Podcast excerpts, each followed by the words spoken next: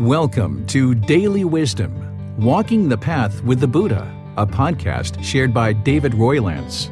This podcast is dedicated to guiding you to completely eliminate the discontent mind and the suffering it causes by attaining enlightenment.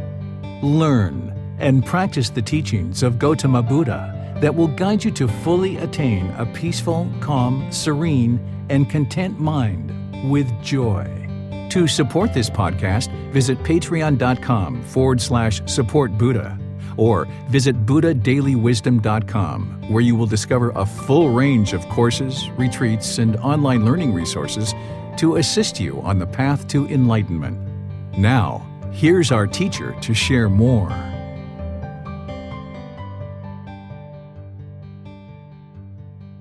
Sawadee Kap.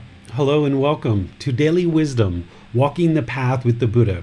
Today we're going to be doing guided loving kindness meditation. Our guided loving kindness meditation is to train the mind to let go of anger, hatred, and ill will. This is where the mind becomes hostile and aggressive. We tend to assign these frustrated or irritated or annoyed feelings, or even the stronger versions of anger and hatred and ill will to other people and what other people are actually doing. And we think that it's other people who are making us angry in the unenlightened state. But in reality, what the Buddhist teachings actually teach us when you see true reality is that the hatred and the anger and the ill will, the frustration, the irritation, the annoyance is all being caused by our own mind. And oftentimes there's even jealousy and resentment that's in the mind. Loving kindness meditation and practicing loving kindness in daily life are the antidotes to this. There's other antidotes that need to be in place in order to build up a comprehensive practice, in order to train the mind to fully get to this enlightened mental state where it's peaceful, calm, serene, and content with joy.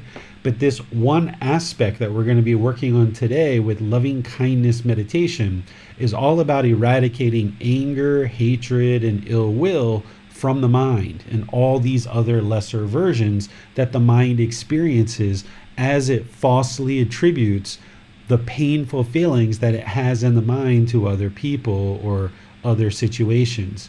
And then oftentimes we even have aversion. Once the anger arises or these fateful and ill will or these painful feelings start arising, we oftentimes, as we assign it to a certain person or a certain situation, we push this person or this situation away and we erect a wall between us and them.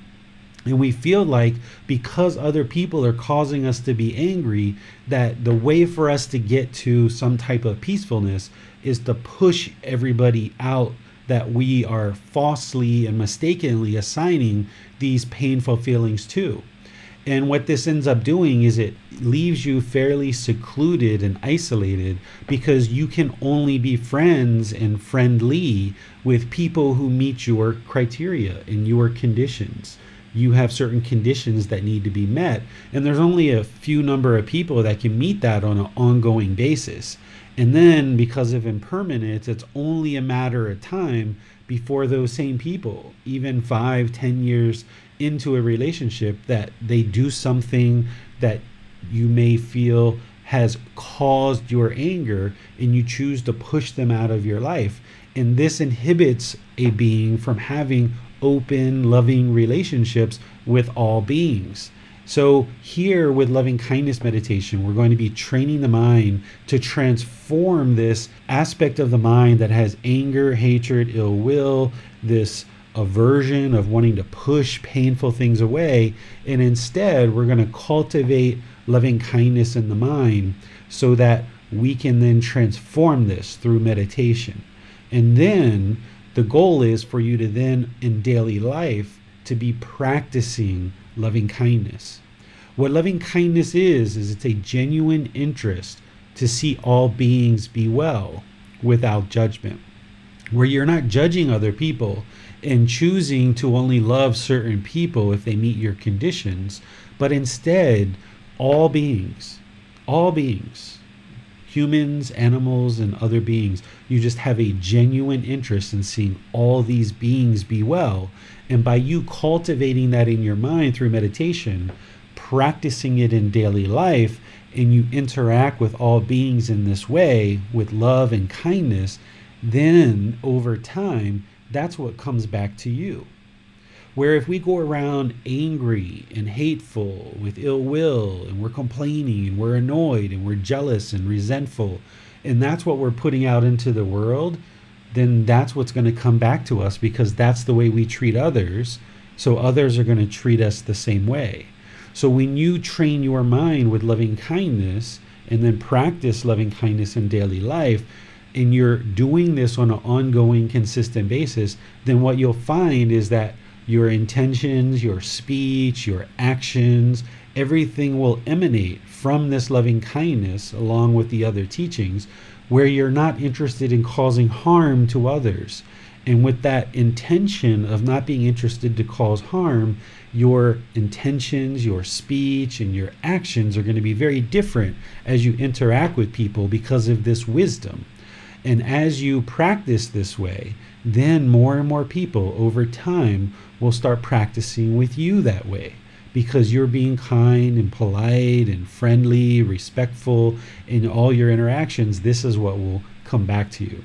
So, we're going to use breathing mindfulness meditation to first enter into meditation and kind of prepare the mind, clear it out, and really focus on the breath, getting into the present moment then we're going to move into loving kindness meditation, where I'll be doing affirmations and I'll be saying them out loud, and then you will repeat those in your own mind.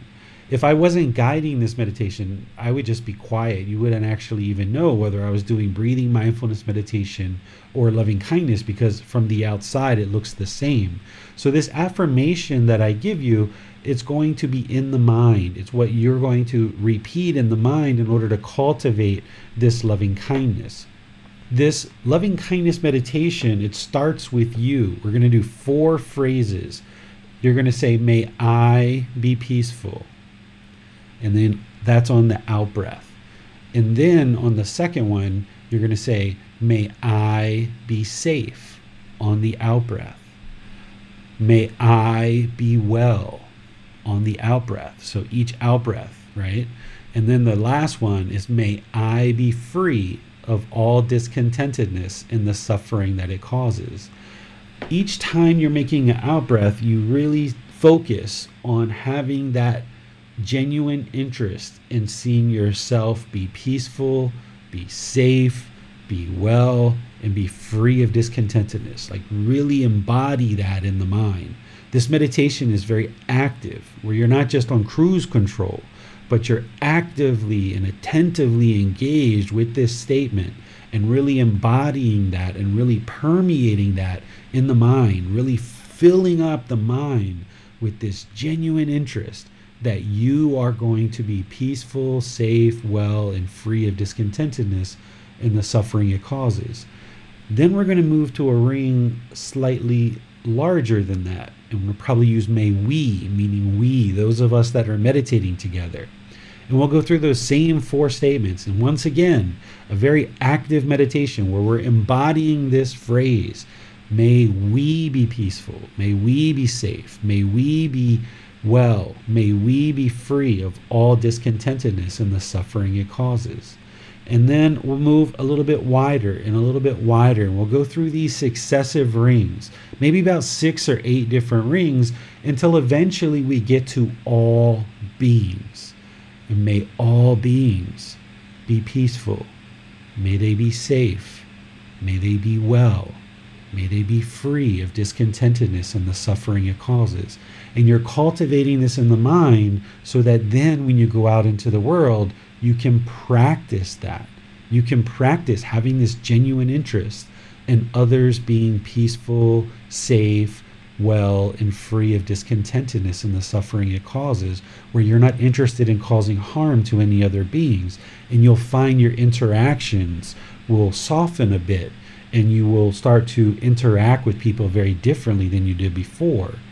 This isn't a one time shot where you do meditation once and then everything changes for you It's a gradual, consistent training over multiple sessions of training the mind this way and gradually building up where the mind is filled and permeating with loving kindness for yourself and all beings.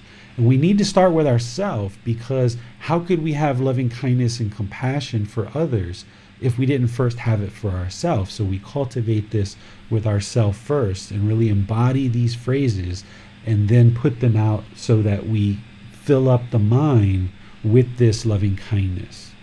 And then after our loving kindness meditation, then we'll do some breathing mindfulness meditation on the backside and just kind of clearing out the mind, kind of sitting with the breath, which I'll be giving you guidance along the way. And then after we're done, I'll take questions on anything that you guys have questions about related to this meditation or breathing mindfulness meditation or anything along the path whatsoever that you're experiencing and that you need help with. But before we go into the meditation, I would just like to pause and see if we have any questions related to what we're going to be doing in our meditation, and then we'll move into the actual guided meditation. So if you're in Facebook, YouTube, or Zoom, you can put your question into the comment section. Our moderators, James, Manal, Bassam, will see that and get the question asked during the class. And if you're in Zoom, you can electronically raise your hand and we'll be able to answer your question that way. So I'll just turn things over to you guys for a bit here as we get prepared and ready for our meditation and see if there's any questions before we move into the actual meditation itself. We have a question that just came in from Nick. He asked, Can we say our name instead of I in the first string? Sure. Yeah, that would be good to actually help you. I'm sure this is what Nick is thinking about. This would be good to help you to practice non self if you would like to eliminate that I and say, you know, may Nick be well, right? May Nick be free of discontentedness. Sure, that's wonderful. Seems we have no other questions at this time, David. Okay. So, as I say these affirmations, once we get into loving kindness meditation, just do it wherever you get to your out breath. Don't feel like your breath has to be synced up exactly to what I'm doing my guidance that I'm sharing with you is just to kind of prompt you and cue you and give you a little bit of light guidance along the way. But this is your practice. This is your work. This is your effort. This is just me kind of helping you along, helping you build up your practice so that then when you're on your own, you can do this by yourself. But coming here like this will help you to kind of build up your practice. So go ahead and get into meditation position. Usually, with loving kindness meditation, we do either seated, lying, or standing. And usually in classroom environments, we typically will use the seated position. Today, I'm in a chair because I'm teaching and online. You can be in a chair, you can be on the floor. If you're on the floor, you're probably going to cross your legs, maybe put some cushions under your rear. Make sure that the angle on your hips, your knees, and your ankles isn't too tight because the circulation will have a tendency to slow down and have a pain going through your body. And if at any time you feel pain during the meditation, just shift your position and get into something more comfortable because there's no reward for experiencing pain in meditation. If you're feeling pain, pain, pain, pain, then how could you have loving kindness and cultivate that in the mind when you've got this overpowering pain that's coming through? So, wherever you feel pain, just adjust your position. Your upper body should be erect. That creates some attentiveness and alertness in the mind because the spine is erect and you've engaged the muscles. Your hands and arms, they can be really wherever you like that's comfortable. The Buddha put his right hand over top of his left with his thumbs together, and then he put that into his lap. If that works for you, you can use it. But if it's not comfortable, Sometimes people put their hands on their thighs or their knees or the armrest of a chair, whatever's comfortable, because the lower body and the hands and arms, it's almost like they don't even exist, where the upper body should be erect. Okay? Then close the eyes and just start breathing in through the nose and out through the nose. You would like to just take some nice, natural breaths. Breathing in and out.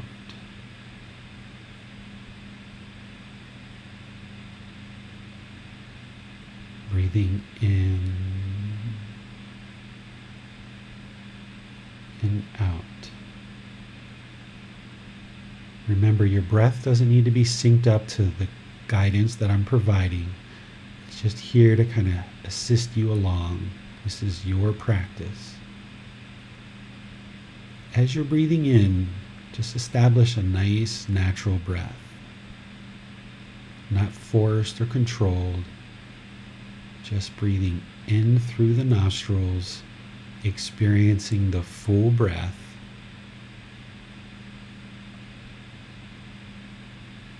and then breathing out through the nose, experiencing the full exhale.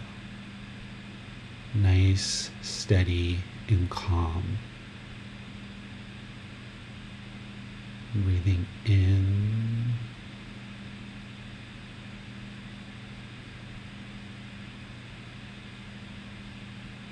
And out.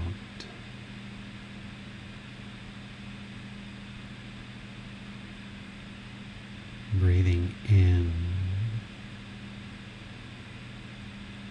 and out.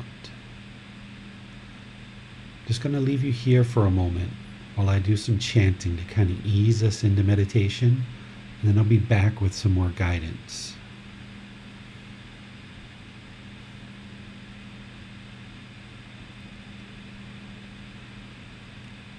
อะระหังสัมมาสัมพุทโธมหาเกวาพุทธังมหาเกวันังอภิวาเตมิ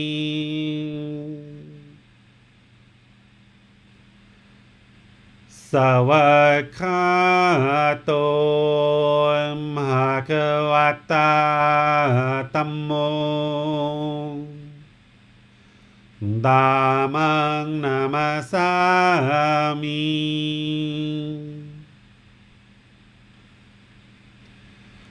Supatipano Bhagavato. Sawaka sangkong सङ्घं Namami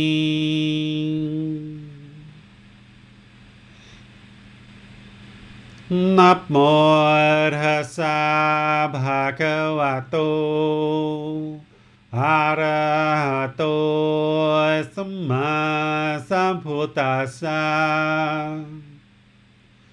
नमोर्हसा भगवतो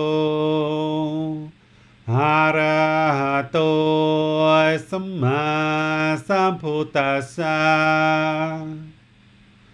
Namo Arhasa Bhagavato Arahato Samma Sambuddhassa อิติปิโสมหะกวาอะระหังสัมมาสัมพุทโธวิจาจารณังสัมหุโนสขาโตโรกาวิโต พนุเตโรภูริสาดามาสติสัตาตาวามนุสนังภูโตภะควะติ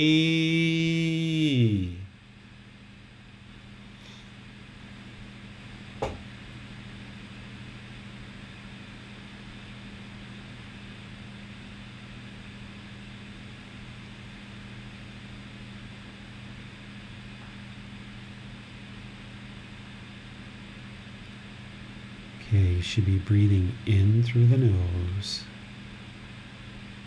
and out through the nose.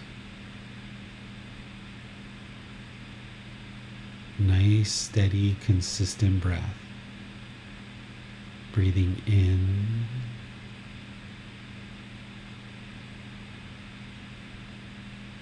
and out.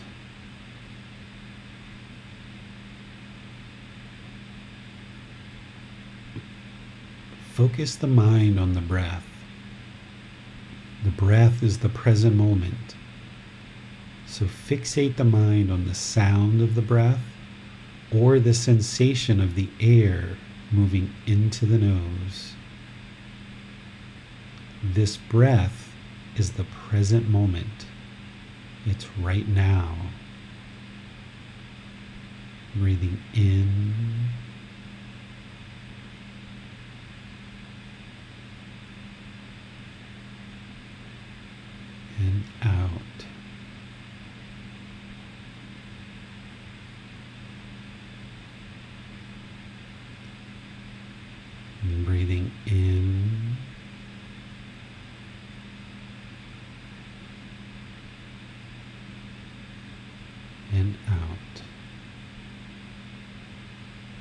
This first part of our meditation, breathing mindfulness meditation, as the mind wanders off the breath, cut off whatever thought arose and let it go. Bring the mind back to the breath. As the mind wanders, you haven't done anything wrong. No need to feel guilty or shameful. Just the unenlightened mind doing what it does. It's craving, it's yearning, it's going to the past or the future, having thoughts, ideas, or perceptions. Just let those go and focus on the breath. Breathing in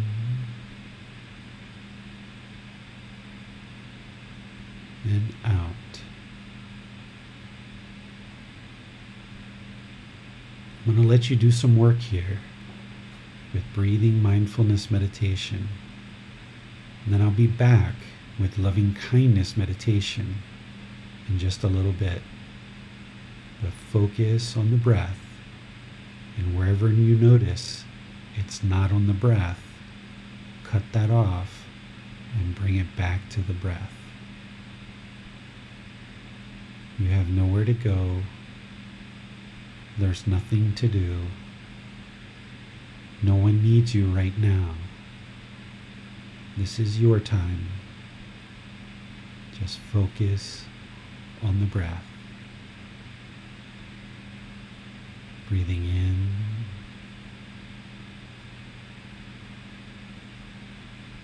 and out.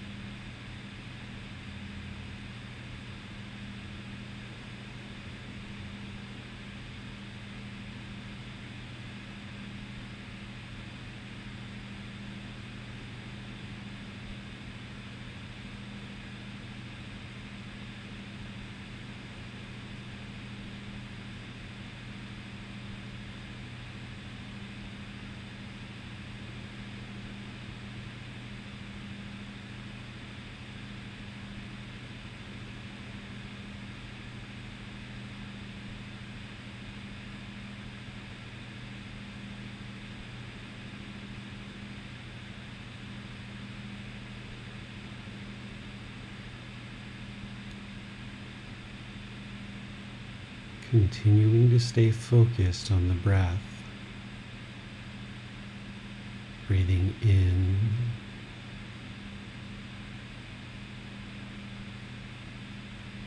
and out.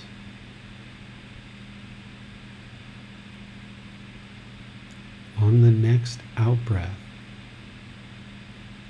repeat this affirmation in the mind. May I be peaceful.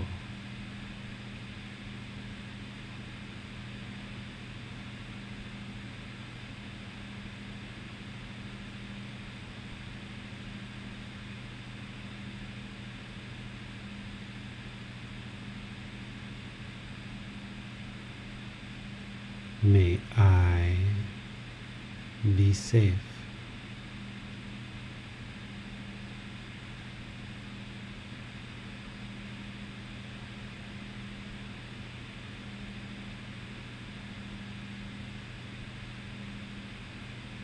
May I be well.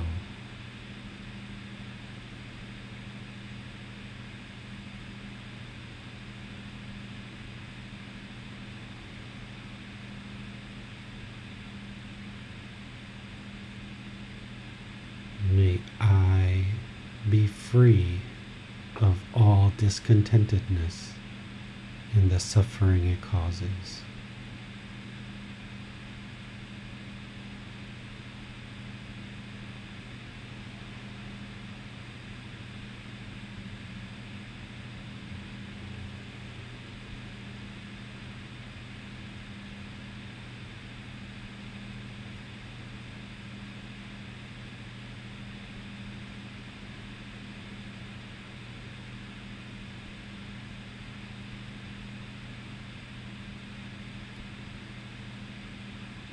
May we be peaceful.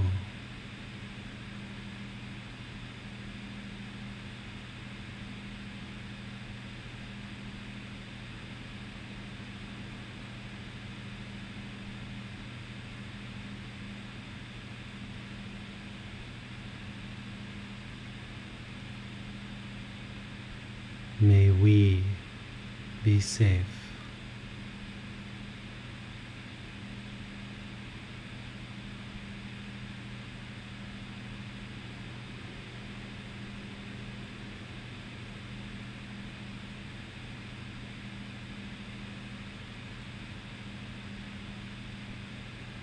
May we be well.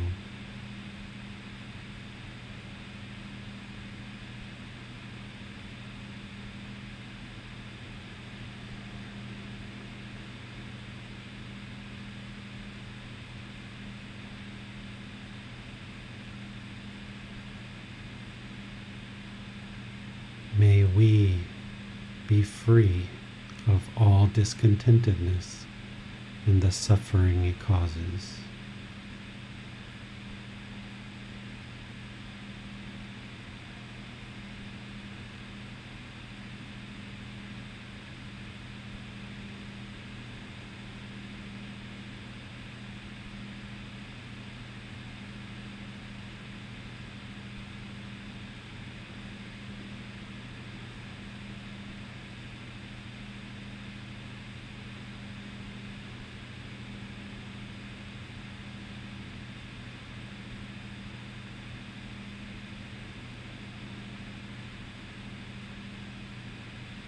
May all those who are close to me be peaceful.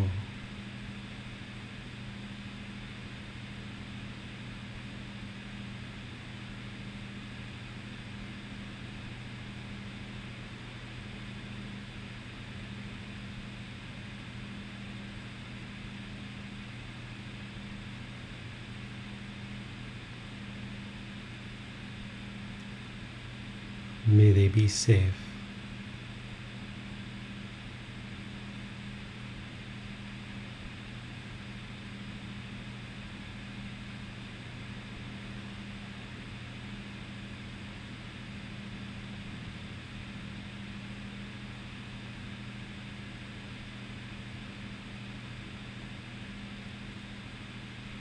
Be well.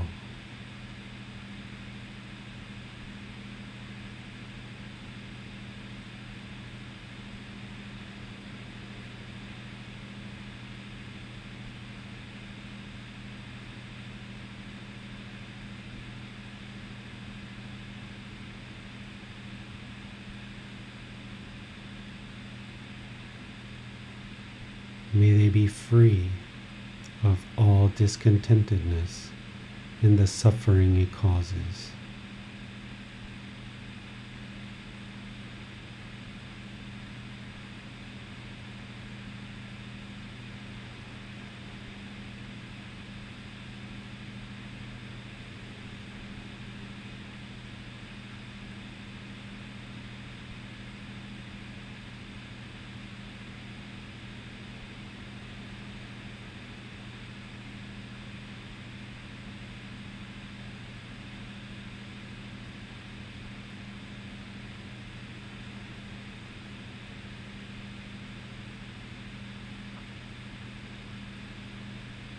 May all those whom I've harmed,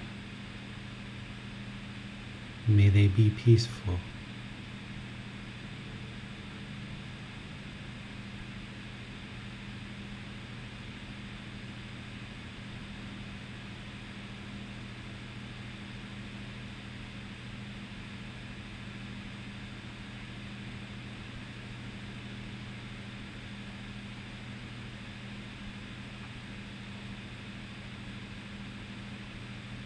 May be safe.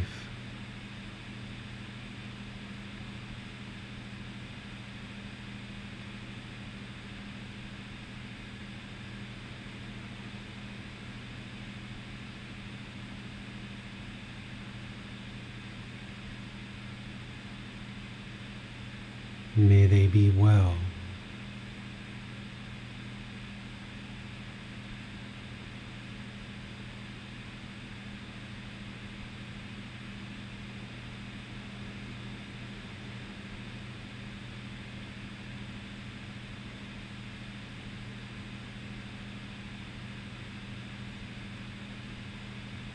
May they be free of all discontentedness and the suffering it causes.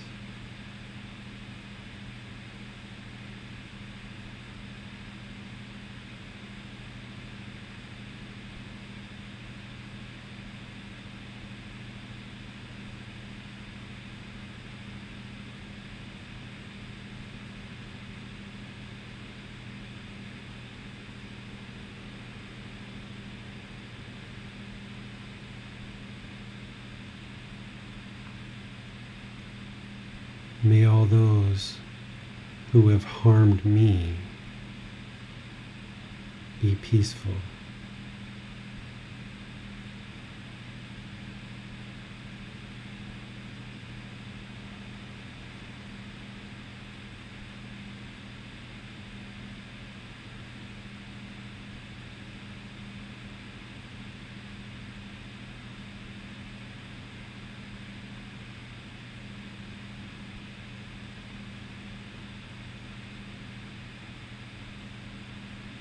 May they be safe.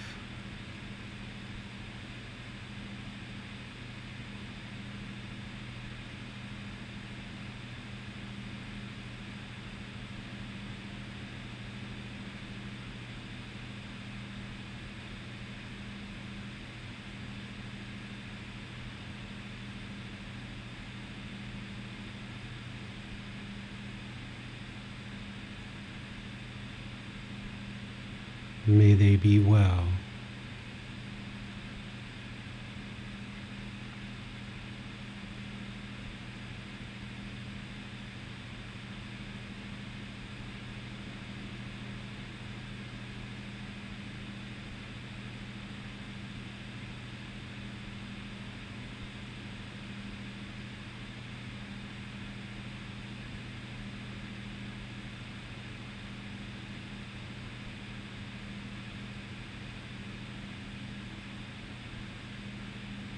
May they be free of all discontentedness and the suffering it causes.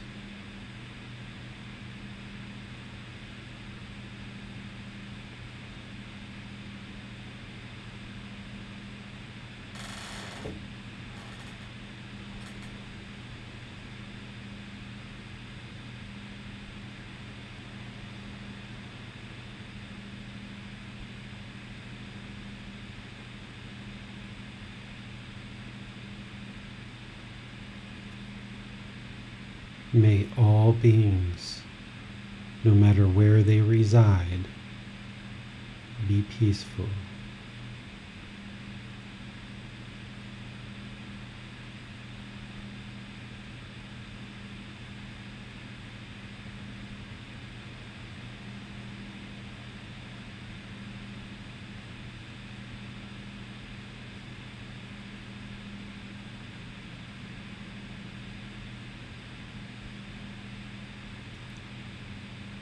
May they be safe.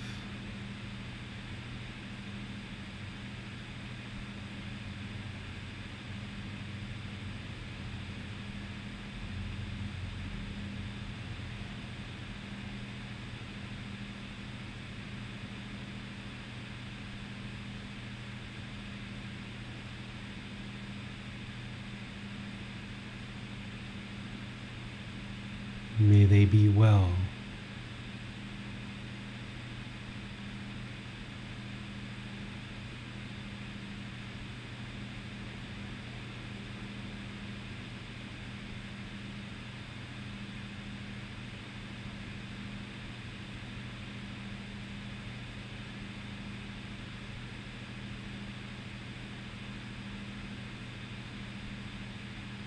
May they be free of all discontentedness and the suffering it causes.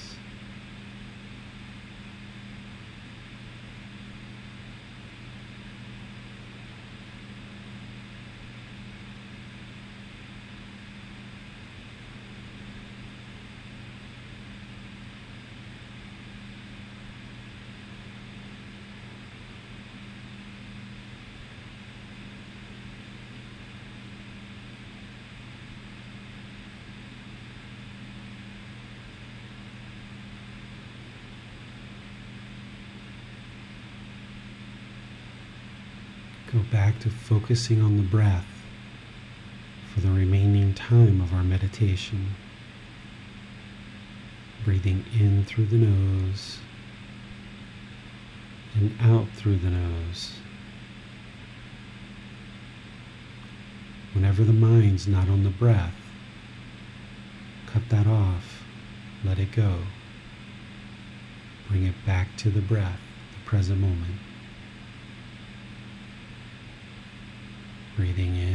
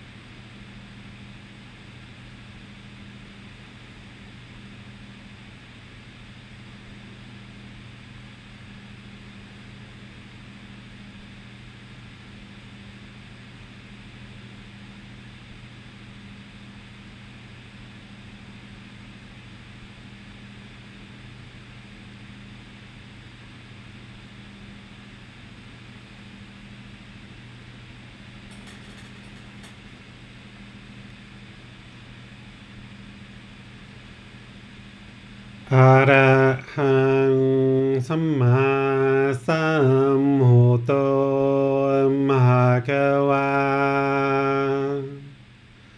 หัวตังมหะกวันหังอภิวาเตมิ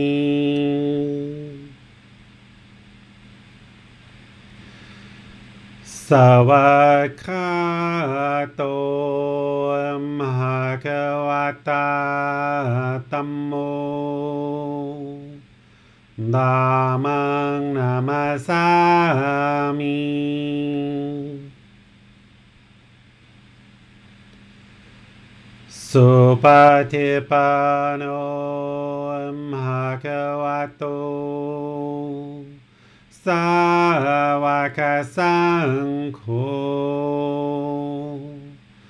สังฆนามามิ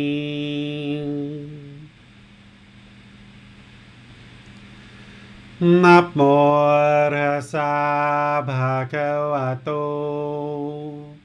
อะระหะโตสัมมาสัพพุทธัสสะนับโมรสาภะคะวะโต हरहतो स्म सम्भुतसा नमोर्हसा भगवतो हरहतो स्म सम्भुतसा इति पिसो भगवा। อะคะวาระหังสัมมาสัมพุทโธวิจาจารนังสัมโมโนสักขาโตโรกาวิโตอนุเตโรปุริสา दाम सती सता तव मानुस्रा भूतो भगवातै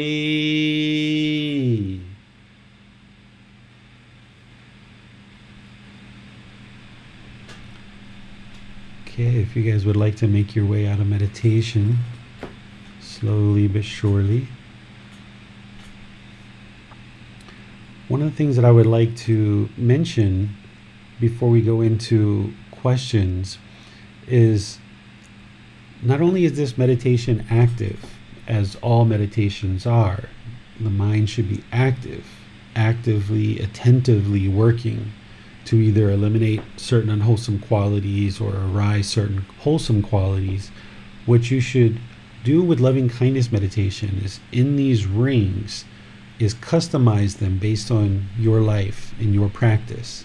So if there's certain people in your life that you need to cultivate loving kindness for, maybe people you have anger or you have strong feelings towards or you have real challenging relationships with them, maybe you guys just rub each other a bit and it's a bit challenging those are the people you should be including in your meditation and you may even have just one ring for them for mom or mother-in-law or brother or sister or a co-worker or a neighbor or anything like this if you're having trouble right?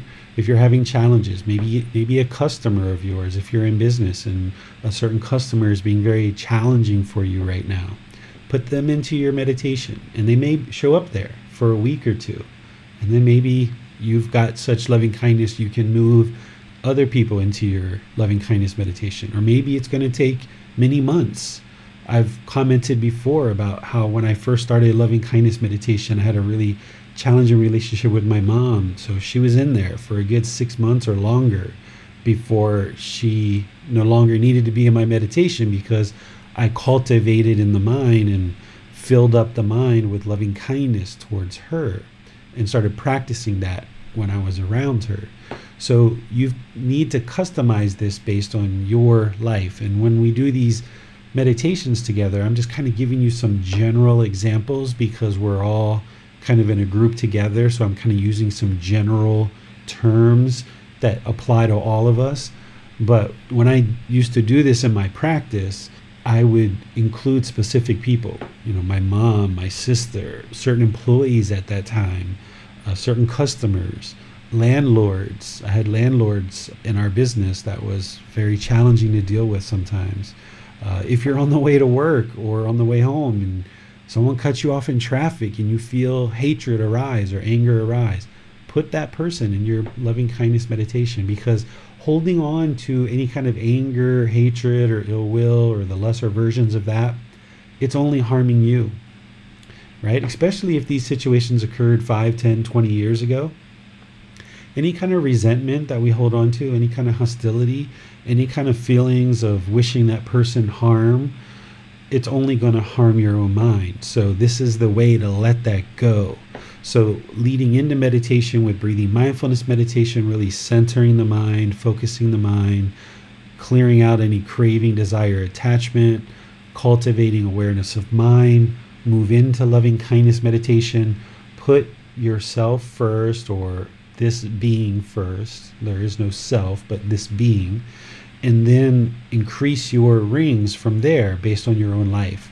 And then sometimes during loving kindness meditation, a bit of hatred arises, a bit of anger arises because you're thinking about this individual or this group of individuals.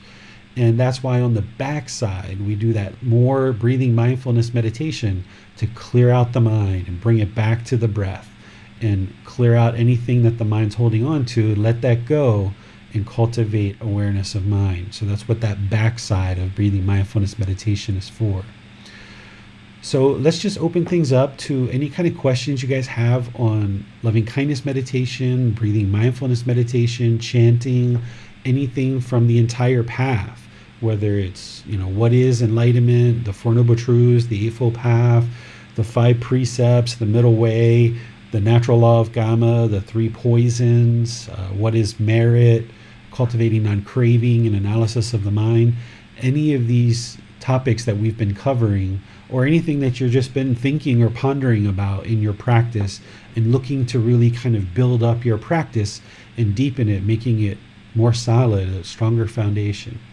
So the way you can ask questions is put those into Facebook, YouTube, or Zoom in the comment section. Our moderators will see that. Or you can raise your hand electronically in Zoom and ask any questions or follow-up questions directly. Hi, David. You've recommended that during breathing mindfulness meditation that we perform that without guidance. And I was wondering if you would give that same advice for loving kindness meditation, given the perhaps more active nature of it in regards to the rings. Yeah, when a practitioner is first starting out, they're going to need guidance, you know, being able to just kind of walk into complete silence. It's kind of like almost the worst nightmare for someone who's just starting because there's so much muddledness. There's so much clutter in the mind and random thoughts that oftentimes just sitting quietly by themselves isn't something that they're comfortable with, and their mind oftentimes ruminates and becomes obsessive. So, usually, when someone's just starting out, and everybody's a bit different, but they might need to listen to these guided breathing mindfulness meditation sessions that I've done in order to guide them into breathing mindfulness meditation. And then, same thing with loving kindness meditation. You know, if you start with breathing mindfulness meditation with a good solid four weeks of consistent build up to getting to two to three sessions per day, about 30 minutes or more. Now, if you're only starting at five or 10 minutes, that's fine, or even one minute, that's fine, but build up to two or three times 30 minutes or more per session. And then once you feel like you've got that under your belt for a good four weeks and you're continuing with that, then add in loving kindness meditation. And yeah, you may need to use these guided ones to really help you get going and off the ground and feeling comfortable and confident. And then as you do, and you start getting the swing of things, then maybe that's when you start customizing it a bit because remember, in order to really transform the mind here, you're talking about multiple years of meditating. And if you're going to get to enlightenment, even once you get to enlightenment, you're still going to be meditating. So there's no rush, and you're going to be meditating your whole life essentially.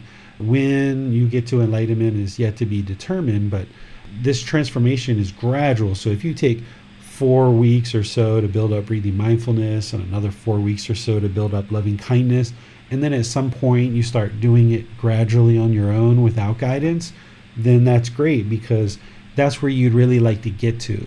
You're not interested in having your meditation practice attached to somebody guiding you through it, but you're going to probably need that as you first get started.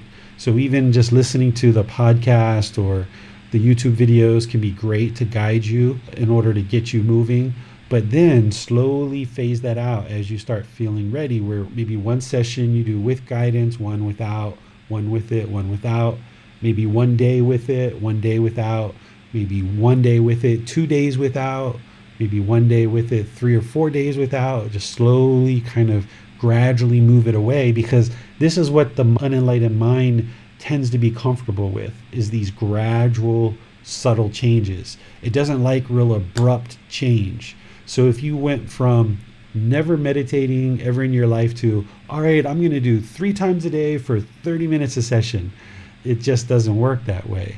Or if you've been meditating with music for two or three years, or with guided meditations and apps for two or three years, and you're just going to go cold turkey, that typically doesn't work for most people. They find it very difficult because the unenlightened mind doesn't like impermanence. You know, we know from the Four Noble Truths that the unenlightened mind craves permanence, and that's what causes discontentedness.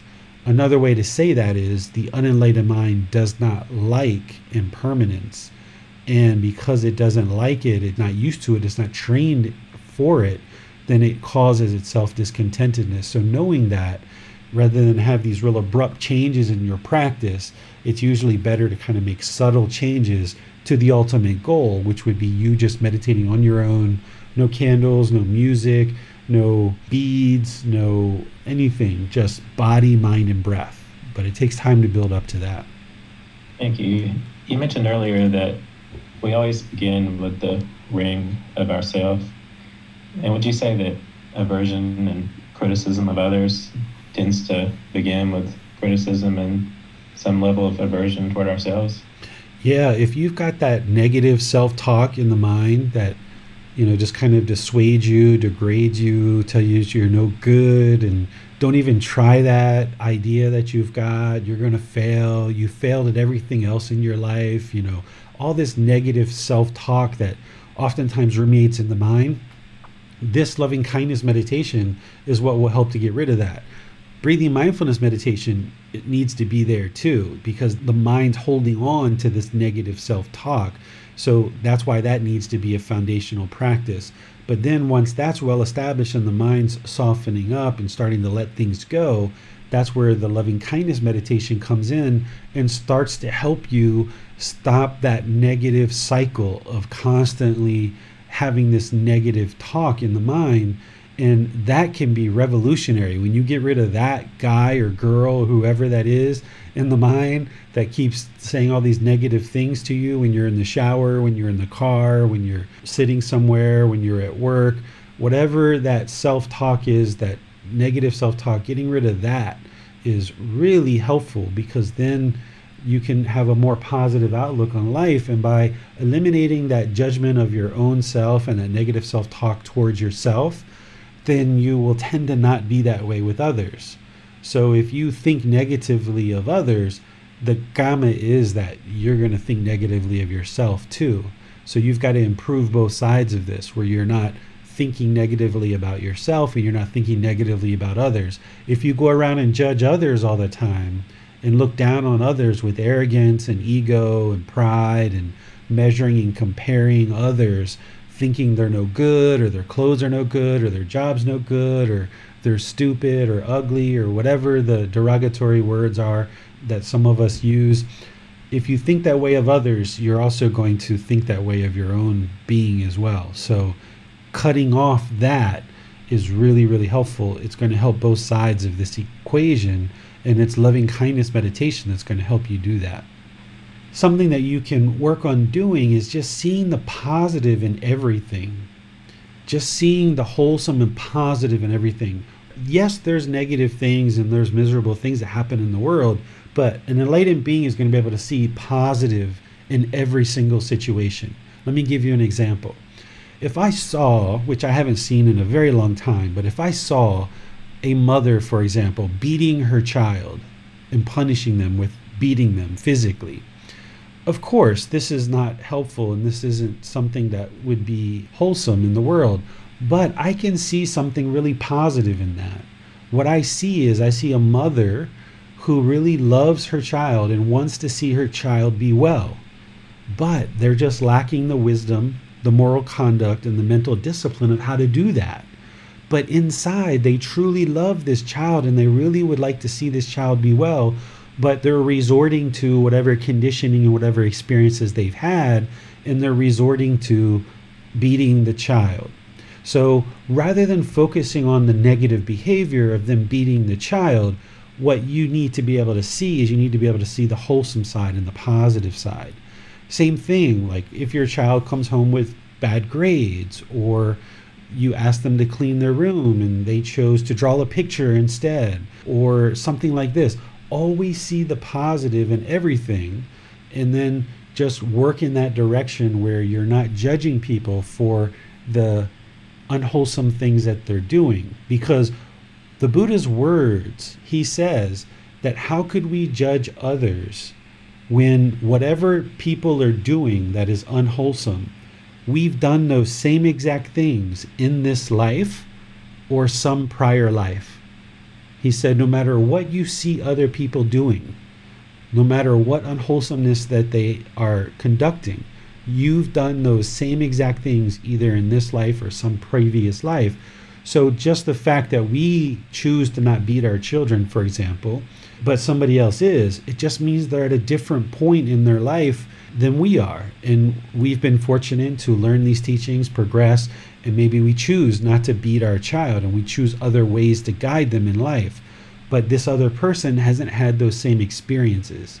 So rather than look down on them or judge them or think they're a bad person, look at them as your brother, your sister, your mother, your father, your grandparent, or some other relative, which is what the Buddha also said that every being in existence has been our relative at some point and that whatever they're doing unwholesome, we've done either in this life or some previous life. So if you think that way when you interact with people, then it can really knock down this kind of judgment that the mind sometimes has as we look at other people and we try to think that we're more wholesome or and the arrogance kicks in and the pride kicks in and the measuring and comparing and instead just have loving kindness this genuine interest in seeing all beings be well and have this compassion, which we're going to talk about these on Sunday. Compassion is concern for the misfortune of others.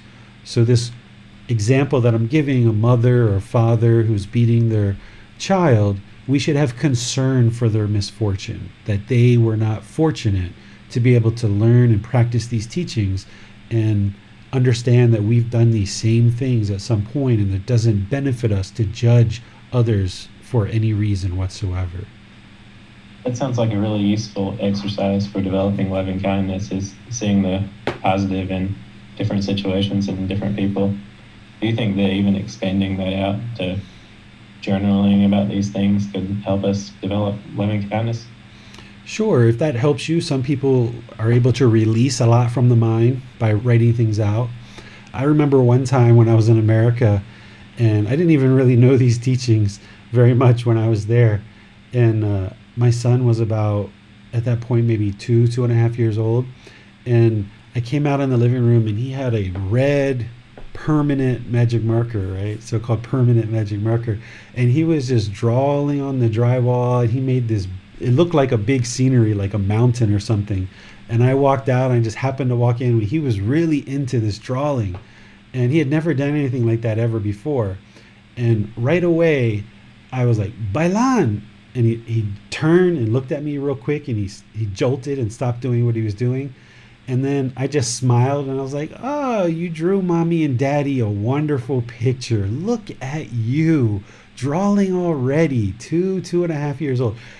Now, if we were attached to this, right? And we were attached to the drywall. We could have been berserk. We could have talked harshly to him. We could have punished him. We could have done all these things.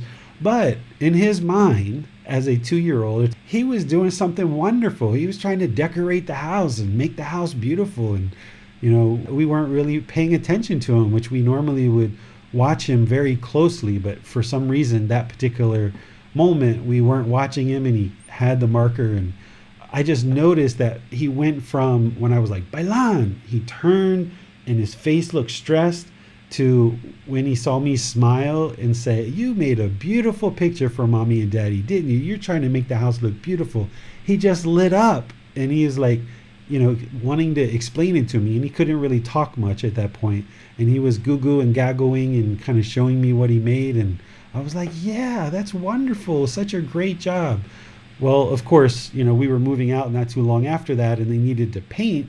And it was no big deal. They just painted right over it but those are kind of things that if our mind is attached and fixed and we want this house to be beautiful or we want this permanent paint, you know, to stay on and we expect that our children are never going to make any kind of mistakes like this, then that can arise anger and then we can be harsh and aggressive and hostile to our children, which makes the relationship difficult.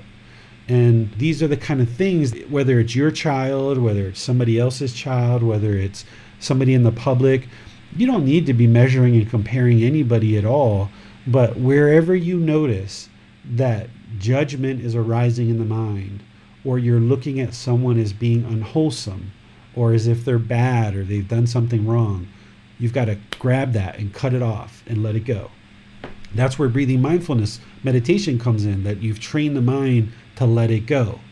And you arise this loving kindness. So, in that moment, without even realizing what I had done, I caught it that my mind was about to be, Bailan!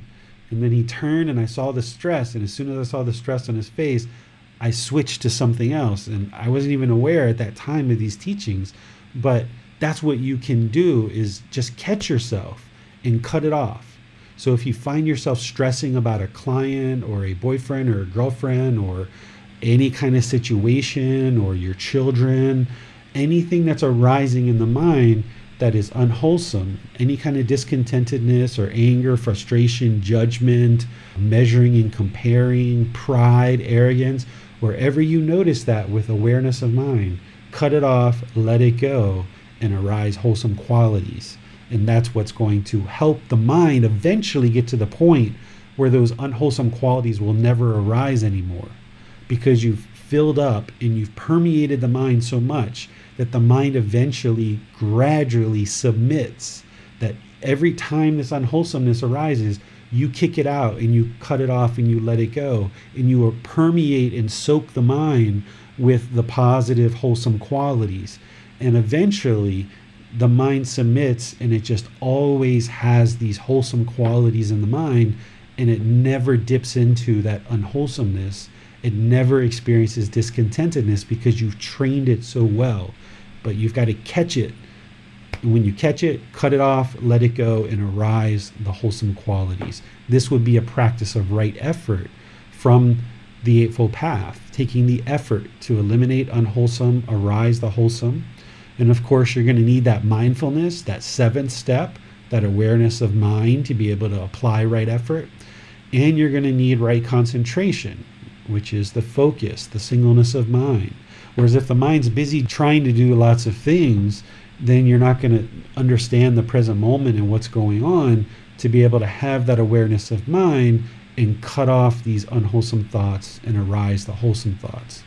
Because if you keep letting that unwholesomeness come into the mind and permeate in the mind, it's like letting someone put poison in your bucket of water. And once it's in there, it's a lot harder to get it out. So if you can catch it and cut it off, it keeps your mind pure. It keeps the water pure. Speaking of the unwholesome thoughts that can come into the mind and the aversive feelings that we may have, what are the consequences in regards to karma of having these thoughts is it possible that these thoughts stay in the mind or are they necessarily going to lead into our actions? Can you just speak generally about that? Yeah, so the fact that someone is having the thoughts to begin with is their kamma. That's their kamma that they're even having the thoughts because whatever conditioning, whatever experiences you've had in this life and previous lives, it's led to whatever condition your mind is right now. So if you're having negative thoughts and you're judging others, that's part of the conditioning of the mind that you've experienced, and it's your karma that that's there. But if you allow that to continue and you don't take active steps, then it's your choice to allow the judgment to stay there, to allow the unwholesome thoughts to stay there. It's your choice to allow that stuff to reside there. And then you dwell in this unwholesomeness. It's like a cesspool. It's like being in a bathtub that's got dirty water and you're just staying in the dirty water rather than getting out, toweling off, and getting a fresh bath. You're just staying in the dirty water. And that's your choice to do that. So when people choose to speak unkind or disrespectful or they're doing unwholesome things, that's their choice to do that.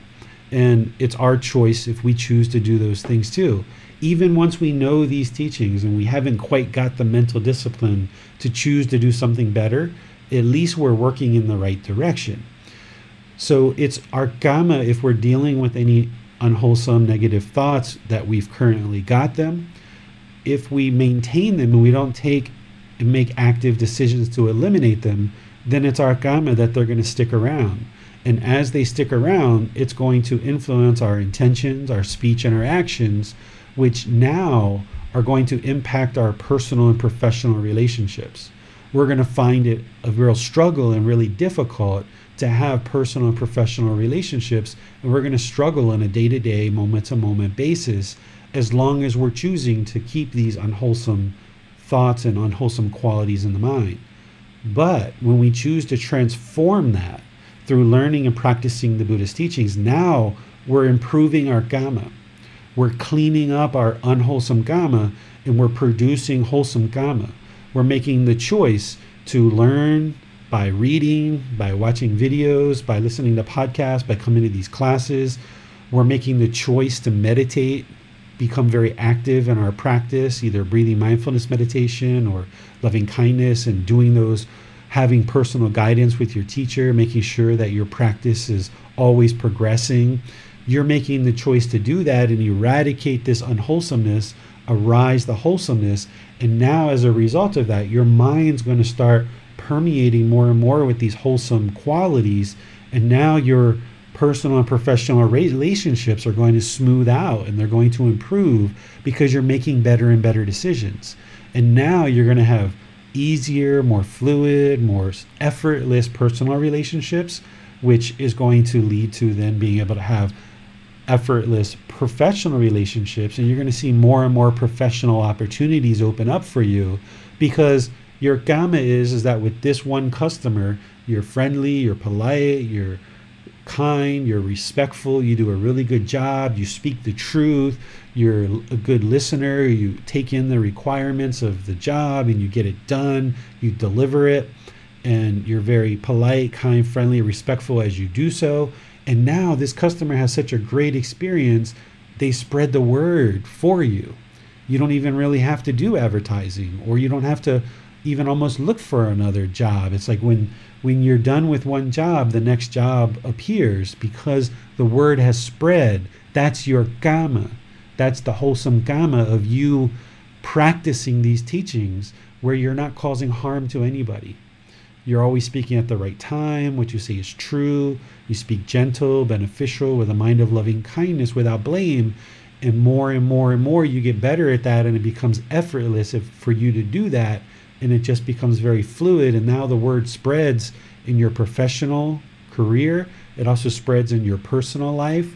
And more and more, you just find yourself always around people that are just very polite, kind, friendly, and respectful to you because that's the way you are to everyone else. And you know, when your one customer refers or your one friend talks to a new friend, they're like, "Oh, you've got to meet James. You know, he's does such a good job. Like, he only quoted me for 10 hours, but I know we must have spent 20 or 25 hours on that job. And you know, maybe you only spent six hours. Who knows? But to that person, they felt like you did such a good job and you attended to their needs so well that the word just spread. So now this new customer that's coming to you already has the mindset about how James does such a good job. And now this makes it easier for you to conduct your daily business, both personally and professionally. Now, learning and practicing these teachings should never be about gain in that, oh, yeah, I want to get all these friends, personal friends. I want to get all these customers. So let me learn the Buddhist teachings to learn how to get all these customers. If you do it that way, it's not going to have the same effect. It's not going to have the same results because the mind is tainted and it's trying to pursue this out of selfish desires. Instead, if you learn these teachings and you reflect on them and you practice them out of the interest to ensure that you're not causing harm to other beings, and you see that by you not causing harm to other beings, it's beneficial for everyone in the world, including you. And whatever benefit comes from that, that's fine, but you're not in it for the benefit. You're in it just because it's the right thing to do to ensure you're not causing harm to other beings. And having that confidence in these teachings, removing any kind of doubt, you'll see the more that you practice with people around you, you will clean up any kind of unwholesome relationships that you currently have. And these things will get better and better and better and easier. But you're only doing it just because you know it's the right thing to do. And you'll just see all these positive benefits because of it. And that's because of the choices you're making. Your karma. Yes. So it is fair to say that when we have unwholesome states in the mind, they're inevitably going to bleed into our our actions, and therein lies one of the great values of loving kindness meditation, I suppose. Right. You can't hide. We often think that we're hiding the negative thoughts in our mind, and we kind of put on the sweet talk and things like this, but you really can't hide it. Whatever is in there in the mind, it's going to come through in your intentions, speech, and actions. And it's going to bleed out into your life. So that's why by purifying your own mind, then your intention, speech, and actions and interactions with all people are going to just become more and more purified. And then the more that you do this in your life, now what's coming back to you is more and more peaceful. So it kind of like builds on itself. It's like a snowball. But initially, when you first get underway with these teachings, some people's lives can be quite a wreck. It can be quite difficult in your life. You know, you might have a life partner where you guys argue a lot. You might have children that are very challenging to deal with, and maybe they backtalk, maybe they're disrespectful, maybe they're having a lot of challenges with decisions they're making. Maybe you're having all kinds of difficulties, not only with your life partner and your children, but your parents and your siblings and your professional life. So that's because of the results of all the decisions that we've made in this life. And it's because of our lack of wisdom in the past, it's because of our lack of moral conduct in the past, and the lack of our mental discipline in the past. And as we clean up and transform the mind, this craving, anger, and ignorance, and we eradicate these 10 fetters, which map into the craving, anger, ignorance, as we clean that up in our own mind, now we start interacting in the world very differently based on this wisdom, moral conduct, and mental discipline. And as we change, having transformed our mind, and we start interacting in the world differently, we will then have the wisdom of how to have a very loving relationship with our life partner. We'll learn how to guide our children better. We'll learn how to have better business relationships. And we'll just see things get easier and easier, but it comes through effort. It comes through our own dedication, determination, and diligence, staying on top of this where we're not complacent and making sure that we're active in our practice, both in meditation and outside of meditation, making wise choices. And as we uncover and we kind of come out of the darkness of all those struggles that we've been struggling with our life, then we kind of start seeing these relationships improving, and gradually our mind gets better and better, and it just builds on itself more and more. And because we experience everything in this life through our own mind, then by purifying our own mind, we look at the world very differently. An enlightened being knows that there's misery and difficulties and struggles in the world. An enlightened being can see probably more clearly than an unenlightened person, even. They know that all this misery is existing in the world, but their mind isn't attached to the world being a certain way in order to be peaceful. An enlightened being has transcended trying to change the world because they realize that they can't do that. All they can do is change their own mind. So it's not that the world is such a horrible or miserable or challenging place or struggle to exist in. It's that the unenlightened mind doesn't understand the world, it's attached to the world, it's trying to control things in the world rather than just let go and find its own inner peace. And an enlightened mind can see the challenges, but it can also see all the positive things in the world too. But an enlightened mind isn't going to be affected in a negative way by all these negative things that are happening in the world. It's just going to know that that's a result of craving, anger, and ignorance. All the unwholesomeness that happens in the world, you name it, it can be traced back to the Buddhist teachings in one way or another. And yes, if the entire world practiced the Buddhist teachings, it would be heaven on earth, it would be peace on earth. But we're not there, and we're not going to be there probably within this lifetime. So if we allow our mind to be attached to what the world is or isn't doing, then we're just going to keep being discontent over and over and over again. So by focusing on our own mind and kind of letting go, knowing that the world is going to do what the world's going to do, and just focus on improving our own mind, then that's where you can get to this peaceful, calm, serene, and content mind with joy because it's no longer burdened by carrying around the craving, desire, attachment the wants and expectations of wanting everybody and everything to be a certain way. Thank you, David. That's all the questions we have for today. Okay. So on Sunday, we're going to be in chapter 14 of the book, Developing a Life Practice The Path That Leads to Enlightenment. This is a very short chapter to read. It's about four mental states that we need to cultivate in the mind as part of this practice a lot of what we've been talking about in this program so far is a lot of the unwholesomeness and how to eliminate that from the mind. And of course, we've talked about mindfulness and we talked about the seven factors of enlightenment and a lot of other things that we need to be cultivating in the mind, like concentration and things like this. But now we're going to really be focusing in on these four mental qualities or these four mental states that need to be cultivated in the mind in order to attain enlightenment. And they have specific purposes of why we cultivate these wholesome things in the mind because they transform certain unwholesome qualities. So by moving in these wholesome qualities into the mind, we're moving out the unwholesome qualities. And now the mind is filled and permeating with more and more wholesomeness. So we're going to talk about that on Sunday. And then next Wednesday, we're going to be doing breathing mindfulness meditation together.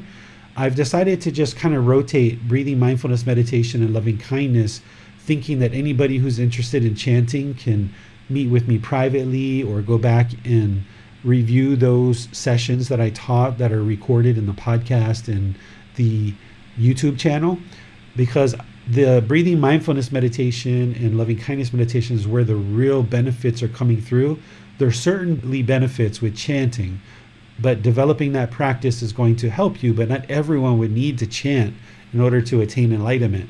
But everyone's going to need to do breathing mindfulness meditation and loving kindness meditation to attain enlightenment. So that's why I'm spending these Wednesdays just focused solely on breathing mindfulness meditation and loving kindness meditation.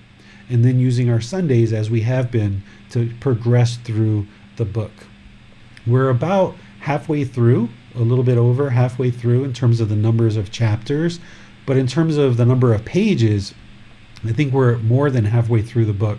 So be sure that you focus on reading that chapter before or after class or both. If that has something that you're able to work into your schedule, just 10 or 15 minutes a day, even if it's a longer chapter, just read a little bit every day. Just kind of drip feed the Buddhist teachings into the mind, almost like an IV, just dripping it into the mind little by little. Same thing as you're building up your meditation practice. Just little by little, just build it up every day.